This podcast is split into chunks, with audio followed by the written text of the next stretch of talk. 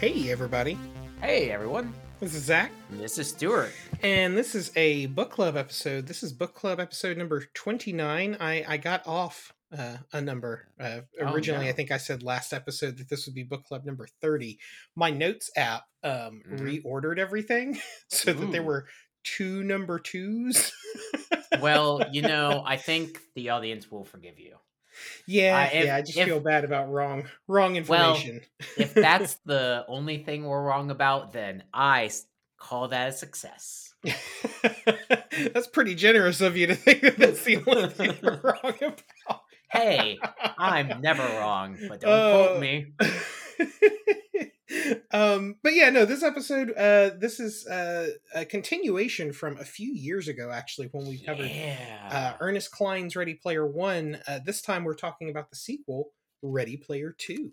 Yeah, and while I was actually doing some research on this book, I found out that he actually was writing this book while working on the movie. And that kind of inspired him to write this book. I don't think it was planned. Like, I don't think it was in his sort of like roadmap of what he wants to do with this world. It was just like, oh, this is taking off a little bit. Time to write a sequel.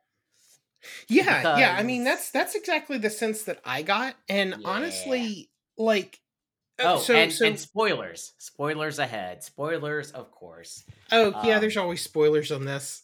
Because boy, do I want to talk about the ending. Well, we can get there. No, I'm saying when we get there, because I've got gripes with the ending. I've got gripes. Do you? Okay, so this is going to be interesting because just so everyone knows, like, this is a more recent one. Like, this came out it came out in 2020. So you know, due to, I think a lot of it was due to the popularity of the first book. I have my gripes with the first book, but it it debuted at number 1 on the Times bestseller list. But you know what's interesting about that is that I was looking, and this book was almost universally panned by critics and has really negative reception from them. Which I don't put a whole lot of stock into, because like I've gotten some feedback recently that I think is bullshit, but oh, really? Yeah. So some people, it came up on one of the episodes with Richard where we were discussing critics, and I largely, you know me, think that critics are bullshit. Like criticism is almost entirely useless, because what it usually is... in the eye of the beholder. Exactly. Well, and like what it usually boils down to is, I like this and this is why. Yes. But that doesn't really translate 100%. No, right? No, like no two people have the exact same interest in the exact same thing, right? Yeah. But I just think it's very funny that this managed to sell so tremendously well. And the people who are paid to, you know, be the talking heads behind it are just like, nah, it's no good. Because spoilers, again, like I said previously, I really like, I think Ready Player One is the only book that I've given an F to. Yeah, which is interesting, because I chose this book before reading this book. So you know, we do this this book report and everything along those lines. Usually we'll choose a book that we've already read, or one of us has already read. This was a book that was on my list, and I was like, oh, I'll knock it out and do it for the podcast, and two birds with one stone. So I'm going to be interested to see what your grade is. Well, so I'm going to be honest, like with spoilers, like I'm not going to reveal the grade yet. I honestly prefer this one drastically to the first one. Really? Huh. I do. And it's funny. You know, because the first one we were talking about in the first coverage for the first book, it played well with readers and with critics, and there were a lot of blurbs about it, and it was positive. Yeah. And I didn't really like it. And then I saw that this was very critically panned, and I was like, well, I like this now. And surprisingly enough, I did enjoy this one. Well, it's interesting because I didn't enjoy it as much as the first one. Oh, really? Yeah. Okay. Yeah. Well, what were your issues with it? So at the beginning of the book, it starts off like Wade is still a pretty much a bad character. Like Wade is still, and unfortunately, I don't think his character ever gets any better. No. And it's kind of hard because like in the first book, he's panned as like a basically a obsessed person of pulp culture and things along those lines, and he has no sort of social interaction skills. And I like that, like, as the story progresses, he sort of gets a little bit more like worldly knowledge, but I guess with like the absolute power that he gets, he becomes even just more of like a dick. I mean, there's a lot of like times when he's arguing with the group, the high fives, and it's just like for no real reason. Yeah, either. Like he's very clearly in the wrong, and it's like he digs in even further. Yeah, and it's just like I don't think there was any sort of growth. Like he's still kind of an asshole at the very beginning or at the very end. Yeah, no. Like, so, and it's funny you bring that up because like that's one of the things that I picked up on with this, like just kind of reading between the lines and kind of trying to figure out what the impetus, other than, making a shit ton of money on advance, like an author would have to write a sequel to a hugely successful novel. And like, I don't know. I feel like in this one, if you read between the lines and read how Wade acts, I think that there's some level of like an acknowledgement from the author of, I don't want to go so far as to say his own personal failings, but I feel like Wade in the first book was very much written as an author stand-in. Yeah. And so I feel like, he can't possibly have ignored all of the criticisms of that character. Yeah. And so I feel like he kind of revisited that and worked through some issues and reapproached the material in a new way. And I feel like this is kind of an attempt to remedy that. Like, because if there was any sort of like, I don't know, growth or just something. Well, there is no character growth. Yeah. So like and what I'm picking up on with when I say that is that this is kind of it's kind of like he's starting in a very difficult place because this character starts off like, usually you have to struggle with the character, I guess. Let me reframe this. So, but this character has everything. Yeah, he starts off with all the money and all the power, and he's in a complete like level of like he holds dominion over all of this, right? Yeah. Like, and so it's real difficult to start a novel where it's like, okay, how's this character going to change for the better? He's already awesome. Well, that's the thing is like absolute power corrupts. Like, right. There's a lot of angles that you can work at, and it's just hard to see some of the same pitfalls that the first book had that gets carried over by the second book. Like, I think that,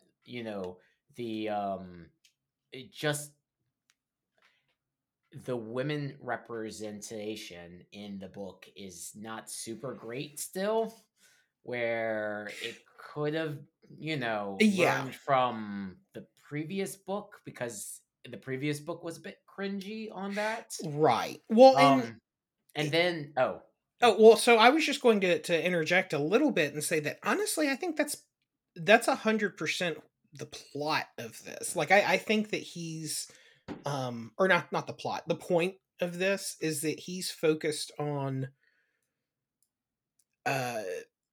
just the toxicity of fandom culture and the misogyny that kind of gets wrapped around there sometimes, and why it's harmful. But I don't think he addresses it. Yeah.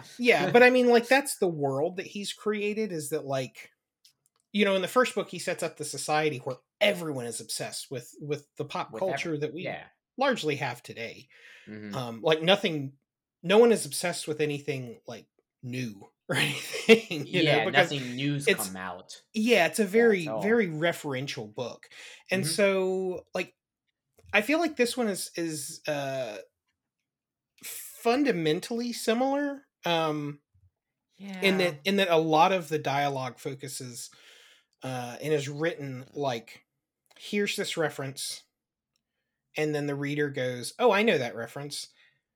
And then the book explains what that reference is, even though you know it. And so the book feels like it's mansplaining to you while you're reading it. Kind of. And it goes into a lot of details. Like, I actually had to sit down this book when they went to the Tolkien world, where it was just like, I know this. I got it. Like, I mean, I'm not gonna lie. When I was reading it, there are sections of this book where I was just like, okay, I'm familiar with that name. I'm just going to skip ahead a couple of paragraphs. Okay, yep, I know that one too. I can figure out what he's doing on this world, and then like 10 pages later, I'm like, okay, good. I did not read every single line in this book, which I feel kind of like subtracts from if a book's good, and just like, and I don't know, it felt like things could have been a little bit more like, so it felt like things were a little bit more far-fetched in the way of like, oh, now an AI's come in, and you know, it's this new way of exploring the Oasis with this like neuro thing, but don't stay in there too long or you might die. And it's like, I don't know. I feel like, did they bring up the what is it? It's SOS, right? Yeah. Did they bring that up in the first book? No. I don't think they did. No, they didn't. Okay. Yeah. No, I didn't think that they did, because I was like, I'm pretty sure he talks about being in the Oasis for like days at a time in the first one. Well, because it's not the new technology. This new technology, right? Yeah, no, to you and stuff like that. Right, but I would think that it would still be like somewhat similar, you know? Like, I would feel like you would like need a break at some point. Well, yeah. And like the way that they describe this like neuralink thing, I don't think it's well described. Like, I'm not sure if it's like sort of like a matrix, or of like it's linking straight into your like umbilical, your body, or if it's just like little pads that are on your head, sort of like Sword Art Online, sort of weird deal stuff. And then it gets to the point of like, well, if you die in the game, you die in real life, sort of deal. And it's like, it's getting, which takes out all of the reason that people would be playing a game. Yeah, I mean, and again, Sword Art Online kind of talks about this. I'm sure other media beforehand talked about that too. But it's like, when you die in the game, you die in real life. Sword Art Online is constructed a little bit differently, because that's the result of a terrorist action. That's not something people like go into the understanding that if you die in this, you're dead in real life. People are just kind of stuck in there. Would you want to play that game? Oh, fuck, would you be like, no, absolutely not. You'd be like, get me out of here. Like, I didn't sign up for this kind of bull crap. No. Like, and it's funny. I don't know how they would Like, cause so make money. So to me, well, no, to me, what that implies is that there's either one, no way for them to limit the power coming from these headsets. Yeah. In which case, why would it not randomly kill someone? But if they are able to do that, then that means that the headset is actively killing people. Like they're having to take the action to kill people. Yeah, it's like you died in game. Time to inject you with lethal. Yep. We're gonna release just enough electrical overload to kill this person on purpose. Yeah, so, like who would want to make that technology? Who and would I mean, be like, well, like at that point, it's like, well, why not? Like I feel like you could save way more money. Also, I'm saying like a lot because I had to take some cold medicine because my allergies are acting up, and that's the only way I can get sinus stuff. But so my brain is skipping a little bit. But that's so I feel like they could change. They could save more money if they were to just go, okay, who signed up to play this game? Okay, we're gonna dispatch a kill team to their house and just take them out. I don't. So yeah, well that, and then like, so the big bad ends up being like this AI is an AI who that is basically what's his face's avatar, Halliday. Yeah. And, like, it can, like, because there was this one time when, like, it hacked into the plane that Artemis was riding in and, like, tried to crash it to kill her because she was the only one smart enough to be like, you know what? I'm going to use old technology because that new technology, it's killing you. I can't remember or not. Maybe you remember this. Did he wedge a Battlestar Galactica reference into that? Yeah. I feel, I mean, he would have had to, right? and just like, and the thing was, so they also meet up, so they're trying to collect shards. Instead of doing like the keys, it's like the shards that are like, end up being Holiday's like wife incarnate in AI sort of deal. Yeah, and it's real and unclear. The thing, it kind of is, and the thing is, like, so when they were looking for the keys in the first book, you know, they have this sort of like levity of like, oh, you know, we're making jokes, we're cracking around, we're goofing off because, like, you know, we don't actually think we're going to do it. Like, it's a very much of a tone of an underdog of like, oh, you know, we're just kind of goofing because, like, this is the thing that we want to do. They still have that sort of, like, goofy attitude, but, like, all of humanity's on the line.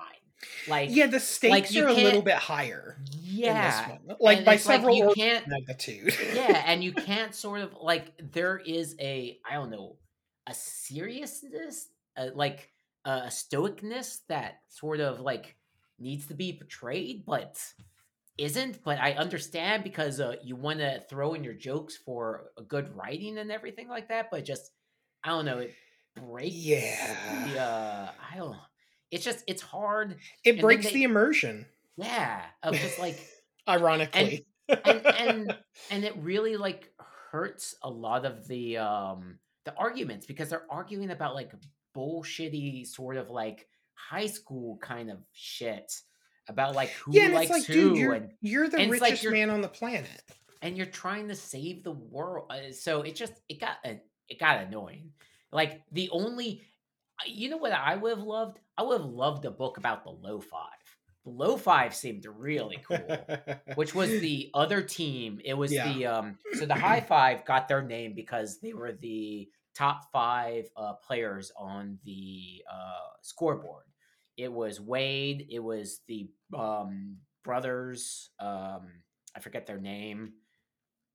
It was Artemis, and then it was H. Wade's buddy. Yeah, and The low five were all these other folks.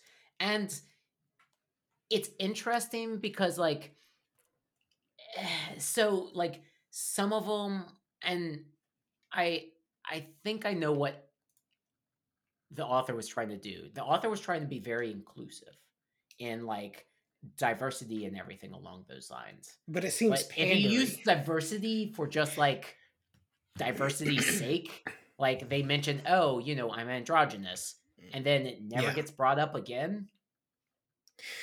I don't know. It seems pandering. Kind of. And at least kind of condescending and just kind of like a blatant attempt at cashing in on like woke culture, if you want to say that. I mean, I don't want to say that because too many people are saying it, but like... Oh, well, sorry. I didn't mean to use it in that kind of like term or anything along those lines. Well, like the way he's done it, you're right. Like, because I know you and I know what you're saying, but like the... Like, it seems... Well, I want to just... I want to reiterate because some people don't know me and don't know what I'm saying. I'm not trying to be like any sort of crazy person along those lines. I'm just saying, like, you know, a lot of people are trying to use it as a actual story point, but never use the story point. It's like they don't there for flair, like as a personal trait. Like, oh, this person's tall. Oh, this person's, you know, androgynous, and you know, if it doesn't come into the story at all, then it's like. Yeah, because it's very like I reading it, I was like, okay, I can see if like I have enough empathy to be like, okay, now wait a minute. Like if I were a person that he's trying to include into this by including this character, I would feel very offended because it's very like it's very blatant and grasping and It's just it's like obvious. It's obviously pandering to an audience rather than actually doing anything that includes that in a positive way in the story. It's just like, oh yeah, this character's here and this is them. Which I mean, on one hand, is good because then it kind of normalizes it of like, okay, this is this character and you can kind of envision them. Yeah. But then on the other hand, it's like, well, like, are we going to talk about their experience in this, what is effectively a real world online world all the time? Because I'm sure it's not great. And that's kind of where I'm getting at is like, I really would have loved more of a story about the low five. The low five seem a lot more interesting when introduced than, you know, the main or the high five. And maybe that's probably, or not maybe, it is probably because I already know about the high five. Well, and like you bring up and this isn't me like describing fan fiction or whatever, but like in my opinion, if I were writing this book, like piggybacking off what you've just said, rather than writing about the heroes of the last book, like you've seen where their story takes them. Yeah, like you can envision whatever you want after that. Like, maybe Ready Player Two doesn't involve any of the same characters as the first one. Exactly. Like, maybe you write about the low five, like you said, or some other group, or like change it into like expanded universe Star Wars stuff where it's like, okay, yeah, now we're following these characters and they're hunting down like people who are trying to restart the Sixers or whatever. Or maybe like, and Wade can be a very like far-fetched sort of thing. You can still see that, you know, he's a broken character and everything along those lines. Or not even included, like, because at this point, if you're just a random user, like... You're not going to see... Yeah.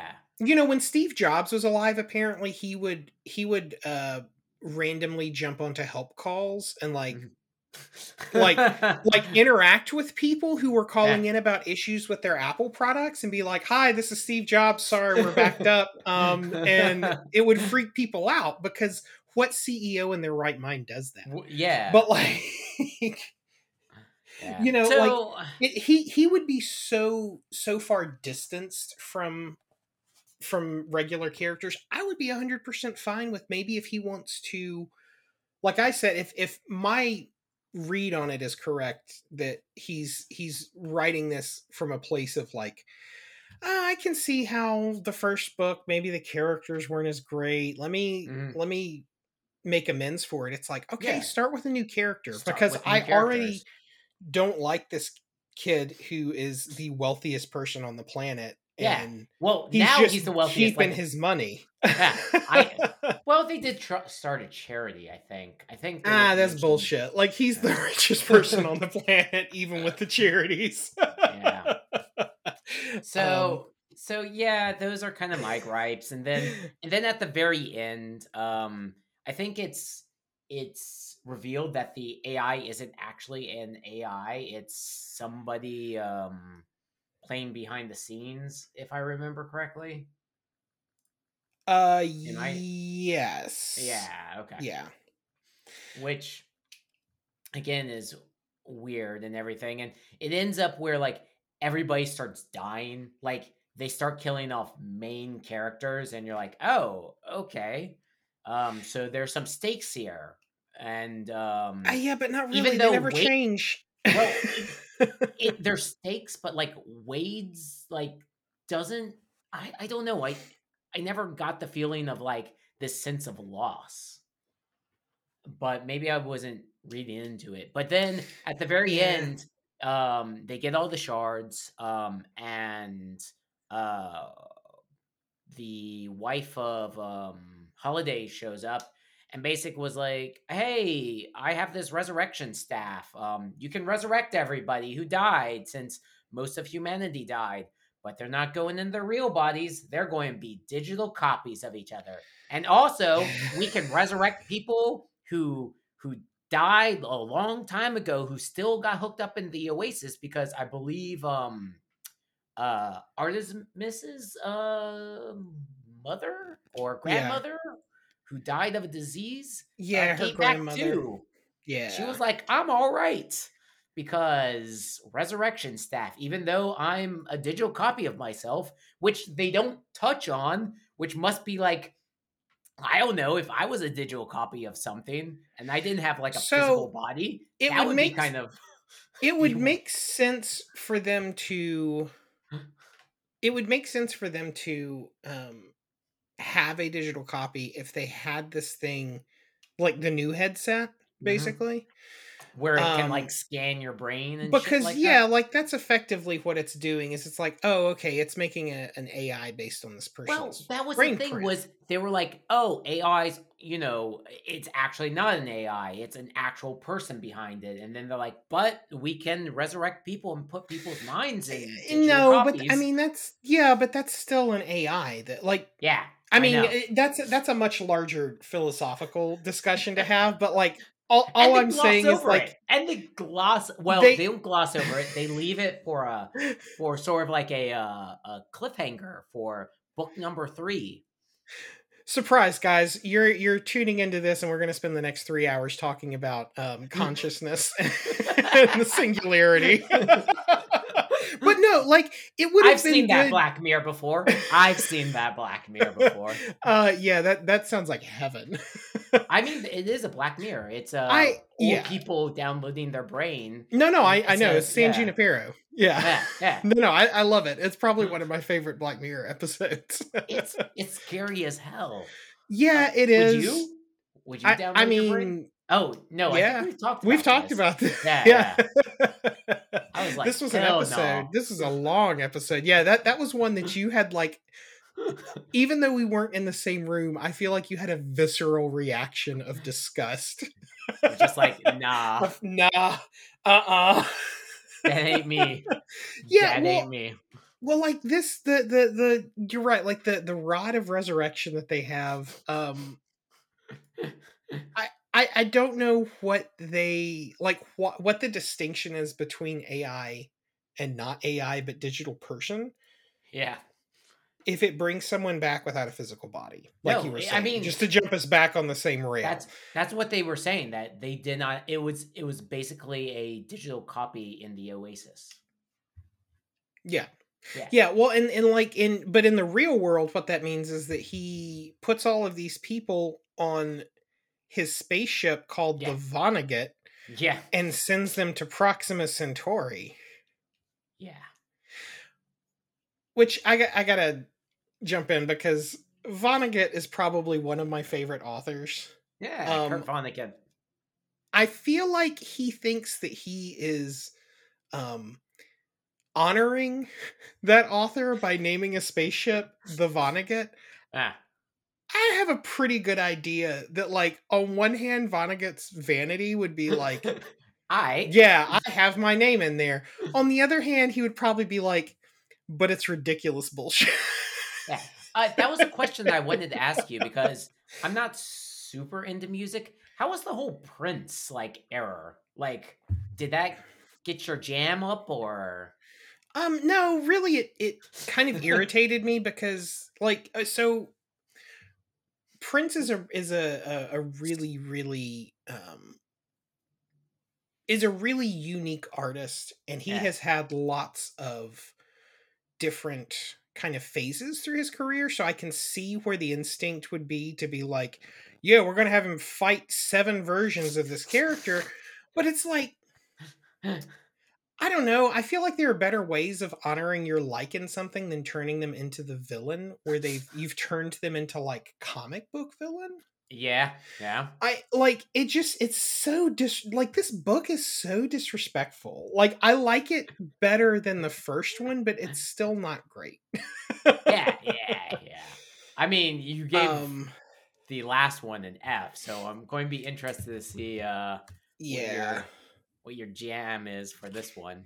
Yeah, I mean it's I don't know. Well, it kind of clings more closely to the lit RPG roots of this book, and I think it's even classified as a lit RPG book. A lit RPG? Yeah, have you never read one of those? No. Oh, so they're a lot of times they're like isekai, but the first, like, technically you could classify like the old like fighting fantasy type books as lit RPG. Like mainstream, they've only been around for the past like 10 years or so ish, where the characters have like, it's not choose your own adventure like fighting fantasy, because fighting fantasy is much more of like a choose your own adventure style role-playing game. Okay. Lit RPG is literally like a narrative book that as you're reading through, like the characters will be characters in a video game, and they'll have stats, and like they'll multi-class and things like that. That's kind of cool. Like, yeah, it's an interesting literary genre that's like a recent one. Like it's very rare that there's a whole ass genre that pops up. Yeah, you know. Yeah, but of just like it's not like it's classified as one, but it's really not. Yeah, this book, like the references come at a disrespectful rate, I think. Like, I think he really just wanted to work Prince into this book and be like, yeah, here's this Prince reference. Yeah, you know, he did the Bat Dance song.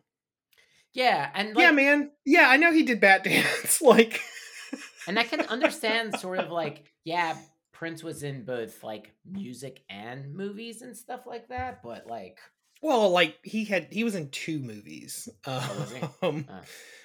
Yeah, like I wouldn't really call him an actor. Like he did Purple Rain and Under the Cherry Moon. Okay. Which Under the Cherry Moon is surprisingly good. People give it a lot of shit, but it's an enjoyable movie. He nice. Like in all of, or in both of the movies that he's in, he plays a musician. He's a really good musician, and it would have been good to hear him, I don't know, talk about it, maybe some of the things that he liked about Prince's career other than Bat Dance and the famous poster of him posed, you know, just in that thong, looking like a delicious hunk of meat. I don't know. It was a hard read for me. Like, I'll be honest, it was a fairly hard read for me. So, okay, I don't know. Yeah, Yeah, I mean, it goes back to, I think what you were saying is that you know, Wade is just kind of a fundamentally unlikable character. Yeah. And just like the stakes never feel as heavy as they are supposed to feel. Yeah, like, I mean, even when they were... Oh, go ahead. No, you. Oh, yeah. So like even when they were killing off major characters, I didn't trust this book to like actually have that be a thing that impacted it like in any way that mattered. Like I figured that it would be like, oh, I have this resurrection scroll or something. Yeah. Like, at the end, I was really close to calling it. Yeah, you were. But yeah, no, like I honestly, I want to know why anyone, if you were going into the Oasis and you are fighting in a game where you're getting shot and shit. Yeah. Why would you wear a haptic headset? One. Two, if it were me, the only time I would ever use that if I were visiting Fuck Planet or something.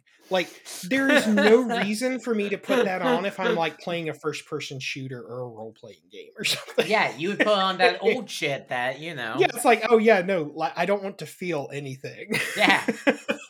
I just want to be virtual reality into something. Yeah, like I'm sure that there's a weird disconnect, and that like the reason they wanted to do it is because like they're the you know, hardcore gamers or whatnot, but like I don't know, it just seems like a bad idea. Well, Artemis was like, nah, I'm not doing, like that was one of their arguments, was her being like, we should not use this technology or release this technology, because they end up releasing it and it becomes kind of like, you know, the standard go-to, right? Yeah. Because there's like a time jump. I think it's like 3 or 4 years or something like that. Yeah. And it's just, I don't know. I feel like this book's a bit of a mess. Okay. Well, did you have anything, any other issues with it that you wanted to bring up? I mean, I feel like I've been just yelling out about the issues. There was good points to this book. I mean, I don't want to be all doom and gloom and everything with the book. There were enjoyable moments where, like, when they were on the search and everything along those lines, it was fun. It reminded me of the old book where they were trying to do like investigation about the 80s, basically, which felt nice. Yeah. It felt very like akin to the previous iteration of everything, but still it was just like it was hard. Yeah, it was difficult to get invested because no one seemed like they were invested. Yeah, that's a fairly accurate assessment. I feel like I'm a little bit more positive on this one, surprisingly, just because I feel like it's, well, like I said earlier, I feel like in some way he's trying to make an attempt to adjust kind of expectations for his character, and maybe he's just not able to, or, you know, whatnot. But I feel like especially with the Anorak AI and stuff. Yeah. I feel like that was a plot beat for him to bring up, you know, a lot of the toxicity and misogyny that's harmful about digital environments, especially today. Yeah. But But also one of the other subjects that I kind of missed was like the first book talked heavy about like poverty and like debtors' prisons, basically, and people kind of losing all their money in the Oasis. That's not really mentioned much in this iteration. I mean, of course not, Stuart. You've forgotten he's the richest man on Earth now. What does he give a shit about? That's not his problem. That's not his problem. That's right. He should just go and buy Twitter. Yeah, he should. That gives people an idea of when we're recording this. But yes, Elon Musk just bought Twitter. Hot takes right here. Man, I have... So on a tangent... No, we don't have to. We don't have to do this. No, well, on a tangent, I just want to say it's very funny to me that... my wife and I were watching through a rain, right? Which takes place during Mary, Queen of Scots, like I think it's 1500s France, right? Yeah. And there's a recurrence of the Black Plague, like there was in real life. Yeah. And there are people behaving in bizarre ways that when she was watching it before, this was pre-pandemic. And then now in the post-pandemic, it's like, oh, wow, people are just being real dumb. And it's like, yeah, that's believable now. That's believable. I can see that. But it's always funny to see things reflected because, like, this entire book is just one big cape for Wade, I think. Yeah. You would not believe the amount of accounts that I've gotten booted off of Twitter in the past few days for yelling at people caping for Elon Musk about how this is all a very good idea. And it's totally not. Maybe I'm wrong. Because by the time this comes out, the whole thing will come to fruition. But he claims he wants Twitter. What I suspect is actually going on is that he's liquidating his stock in Tesla to pay for it, which means as CEO, when you're liquidating stock, your price drops. Yeah. Well, I mean, at which Tesla's point, price has already dropped a bit. It dropped from like 1,000 down to 800. Oh, it hasn't hit 800 yet. If it hits around, 800, it actually triggers a margin call, which means he has to pony up more money. So if he just keeps liquidating stock, he'll get that Tesla stock priced down low enough that he can then go, okay, I'm canceling this Twitter sale and then buy up a bunch of Tesla stock real cheap. And just super, super increase his... I mean, the dude is sneaky. Like, he knows how to... Yeah, like, he's done this before. Like, he knows how to business. Yeah, he's used Twitter to manipulate the stock market before. Yeah. I really hope the SEC nails him into a fucking cell this time. That won't happen because he's the richest man on earth. But yes, going back to the book, Wade Watts is the richest man on earth. Man. Why does he care about the people living in the debtor prisons? Yeah, in debtor's prisons. Who cares? Where he was in the first book, where he was only in there for a while, for a little bit though, right? I think he was in there for about like 2 weeks. 3 weeks to get into... Yeah, so I mean, like, he's... Yeah. He's fine. He's forgot about that. He's fine. His experience of those 2 weeks is probably his idea of what it is, not the experience of someone who's in there for, like, 30 years. Yeah. Who basically cannot pay their way out of their debt. Well, since we're talking about Elon Musk now, what do you rate this this book? I was just going to use that as a segue to rate this book. Okay. So I think I gave Ready Player One a C+, if I remember correctly. Let me see. I have it on a spreadsheet. Ready Player One. Yes, you gave it a C. Yeah. I'm going to give this one a D. I don't... So there are moments. I don't think it was a waste that I read it. But I don't think I would recommend it to anyone. Because, like, truly, it just... It wasn't a book that was probably planned. I think it was a book that was done to... capitalize on the popularity of the movie at the moment. Yeah. And probably that's probably the case. Yeah. So I mean, there are moments in that book that, like, I was like, oh, that's cool, or, you know, interesting. I just, if somebody was like, hey, should I read Player One? I'd be like, all right, yeah, maybe. But if somebody was like, oh, I read Player One, should I read Player Two? I'd be like, there's other things that you can read. What about you? So I originally gave it an F. The first one. The first one an F. Yeah, I originally gave the first one an F. I bumped my grade up to also a D. Just a flat D. No plus or minus or anything. Just middle of the road. D. 65. Yep. That's a D, right? Yeah, I guess. I don't know. I haven't been in school. Yeah, it's been a minute since I've had to worry about a grade. Yeah. So yeah, a just middle of the road D. Mm-hmm.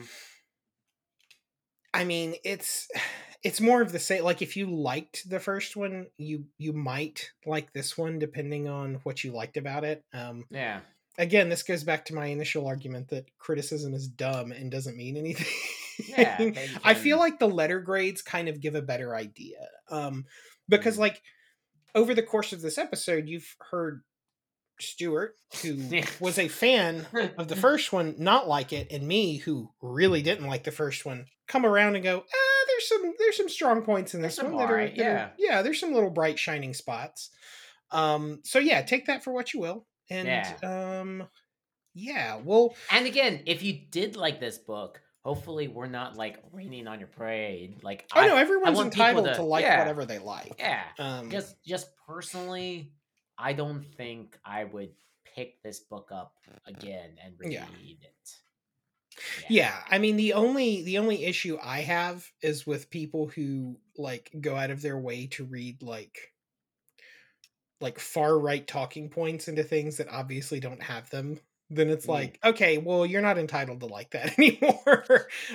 If you just honestly like this book, that's fine. I mean, that's great. Shoot us an email at backrowsupershow@gmail.com and tell us why. I want to get all the emails. I'm honestly curious what things I may be missing, because like I said, that's a D from someone who didn't read every single line of this, because I saw a name from another property that he was referencing, and then I just skipped a paragraph. You glazed over.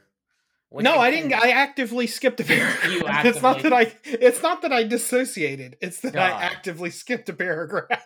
That Tolkien section was hard from the Silmarillion. It was just like, okay. Yeah. No, I can imagine that. Just because I saw names that I recognized and was like, okay. Yeah. Now there is a film adaptation coming out of this. Is it going to be done by Spielberg? So, no. me. So this, no. The word on the street for this, Spielberg has not said yes or no.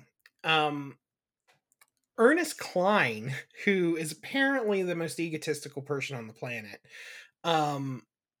said that.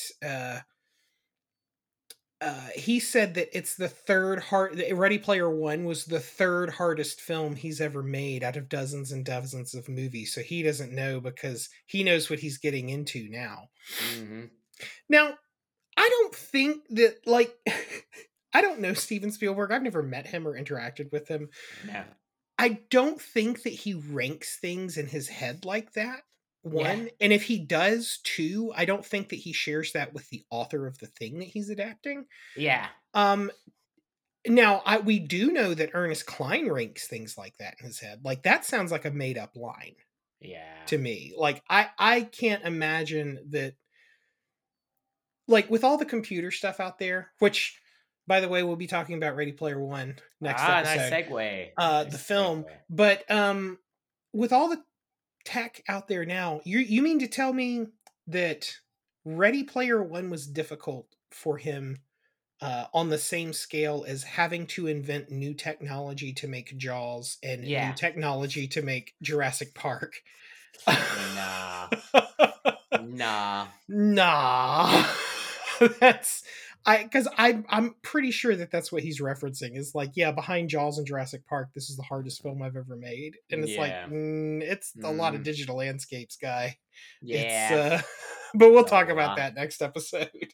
I just thought it was funny. Oh, the other thing I saw about the film adaptation of this one, the only line was that co-star Olivia Cook is contractually attached to return in sequels. Oh, no. So she is contractually obligated to be there. Nope. She's stuck. She's stuck in that oasis. Nice. Hey, with all those other millions of people who are on the Vonnegut going to what was the... Oh, the Vonnegut going to Proxima Centauri? Yeah. Yeah. Yeah. Oh, next book club book is my pick. We're doing an old book. I feel like we're trading off new book, old book. But my pick is Arthur C. Clarke's Childhood's End from 1953. Yeah. Read it. Read it. Indeed. Bye. Bye.